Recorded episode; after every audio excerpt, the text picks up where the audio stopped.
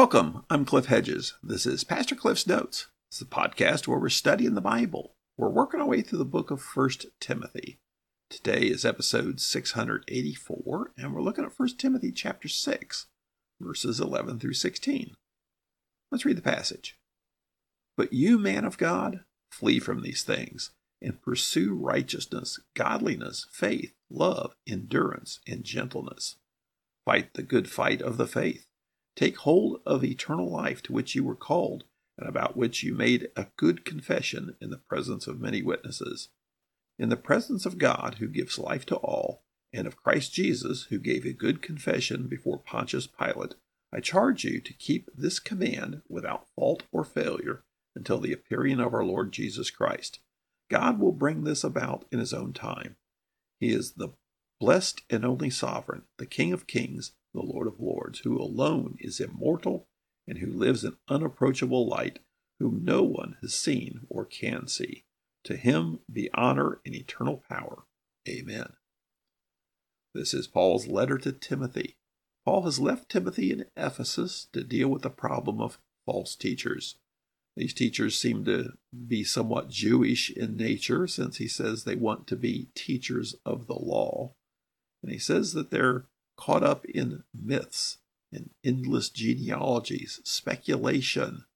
They seem to be caught up in some Old Testament stories. In fact, they're making up stories. And Timothy's challenge is to deal with this. And so he's got to have good leadership in the church to help him deal with it. So Paul laid out the qualifications for overseers and deacons. And Paul's talked about how to deal with various groups within the church and even how to deal with elders who've gone astray and how to discipline them. Now he's given this closing challenge to Timothy. And as I said last time, there's a big parallel in chapter 6 to chapter 1. So the section we're looking at today, chapter 6, verses 11 to 16, are pretty much parallel to chapter 1, verses 11 to 17. In chapter 1, Paul talked about his own calling. Now, in chapter 6, he's talking about Timothy's calling, Timothy's assignment. And in both of them, he makes reference to Jesus. Chapter 1, the role of Jesus. And here in chapter 6, the example of Jesus. And then both those passages end with a doxology, praise to the Lord. So, verse 11, he says, But you, men of God. Well, but you. So, this is contrast. Because in the last section, he was talking about the false teachers and their problems, all the things they were doing wrong. Verse 3, he said, If anyone teaches false doctrine, does not agree with the sound teaching of our Lord Jesus Christ and with the teaching of the pros of godliness, he's conceited, understands nothing.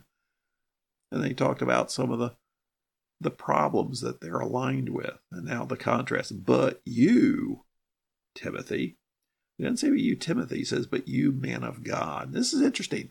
Man of God is an Old Testament phrase, and it's used dozens of times to describe the various servants of God. Moses is called the man of God. In Joshua, an angel appears and tells somebody something, and she runs and tells her husband, a man of God came. And so we see again and again and again the title man of God to speak of prophets or priests or men who were servants of God. And so Paul uses that description to describe Timothy because he is on a mission from God.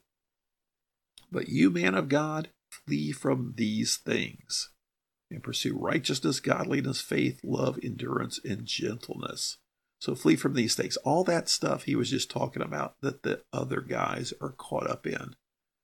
He said they're caught up in disputes and arguments over words, envy, quarreling, slander, evil suspicions, constant disagreement, and that they imagine godliness as a way to material gain. So he says, You flee from these things, not just abstain from them, flee from them. And instead, pursue righteousness, godliness, faith, love, endurance, and gentleness. Now, each of these words has a definition of meaning, but there's so much overlap that he's just basically saying live a godly life. Make righteousness your pursuit. Desire to know God. Don't try to figure out where the line is so you're not crossing the line, but get as close to God as you can. And if that's your motivation, you don't have to worry about rules and lines because you're trying to stay as close to God. When we pick lines and boundaries, we're saying, how far can I get from God and still be okay? But instead, see how close you can get to God. Verse 12, he says, Fight the good fight of the faith.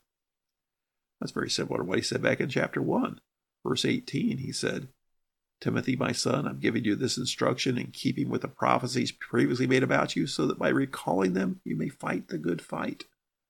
So, fight the good fight is basically do what I've called you to do. There's going to be some conflict. You're going to have to go toe to toe with these false teachers and be in conflict with them, but you can do it because God's equipped you to do it. And you have the truth on your side.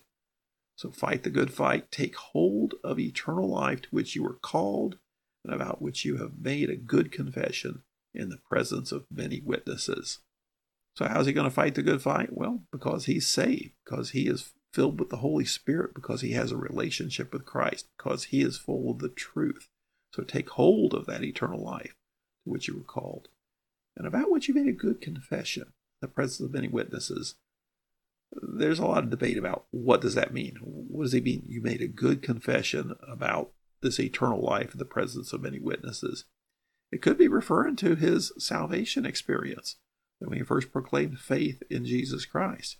Could be talking about his baptism when he confessed his faith. It could be talking about his ordination, where hands were laid upon him and he was called to ministry. We don't know exactly what he's referring to here, but Timothy will get the, the drift. And, and Paul's just saying basically there, there's a point where you made a good confession. That means you proclaimed your faith in Christ, your allegiance to Christ. That was a good confession. It was in the presence of many witnesses. Then another restating of his charge here in verse 13. In the presence of God, who gives life to all, and of Christ Jesus, who gave a con- good confession before Pontius Pilate, I charge you to keep this command without fault or failure until the appearing of our Lord Jesus Christ. All right, a lot going on here. So he's charging him in the presence of God and the presence of Christ Jesus to keep the command. So here's the charge do this. Is God is my witness. You must do this. And the way he describes God God is the one who gives life to all, God is the one who provides salvation. Christ Jesus, who gave a good confession before Pontius Pilate. Now, verse 12, he mentioned that Timothy gave a good confession about his faith to witnesses. And then in verse 13, Christ Jesus gave a good confession before Pontius Pilate. Well, what's his reference there? Well, you're following Christ's example by giving a good confession. What's he referring to there, the good confession before Pontius Pilate? Normally we say, okay, he kept his mouth shut before Pontius Pilate. He said a few things. Not a lot. He didn't respond to the accusations of the Jewish leaders. But there's a couple things he said to, to Pilate. One of them, when Pilate asked him up front, Are you the king of the Jews? Jesus basically said, It is as you say. In fact, that's what he was executed over was his claim to be a king. In fact, that's the sign that was put at the top of the cross, the king of the Jews or good confession doesn't have to be verbal, could just be his faithful suffering and death on a cross for the good confession before Pontius Pilate. So Timothy made a good confession, Christ made a good confession. And in the presence of God, the presence of Christ Jesus, I charge you to keep this command. What's he mean, keep this command? Well, it's hard to say exactly whether he's talking about something right here I think best to understand that he's really pointing back to chapter 1. Chapter 1, the, the very beginning, uh, verses 3 through 5, where he says, As I urged you when I went to Macedonia to remain in Ephesus so that you may instruct certain people not to teach false doctrine or pay attention to myths and endless genealogies. These promote empty speculation rather than God's plan, which operates by faith. Now, the goal of our instruction is love that comes from a pure heart, a good conscience, and sincere faith.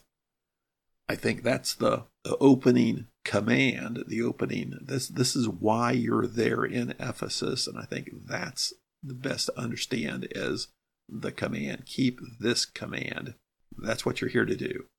Deal with these false teachers, but do it from the basis of the truth of the gospel. I charge you to keep this command without fault or failure until the appearing of our Lord Jesus Christ.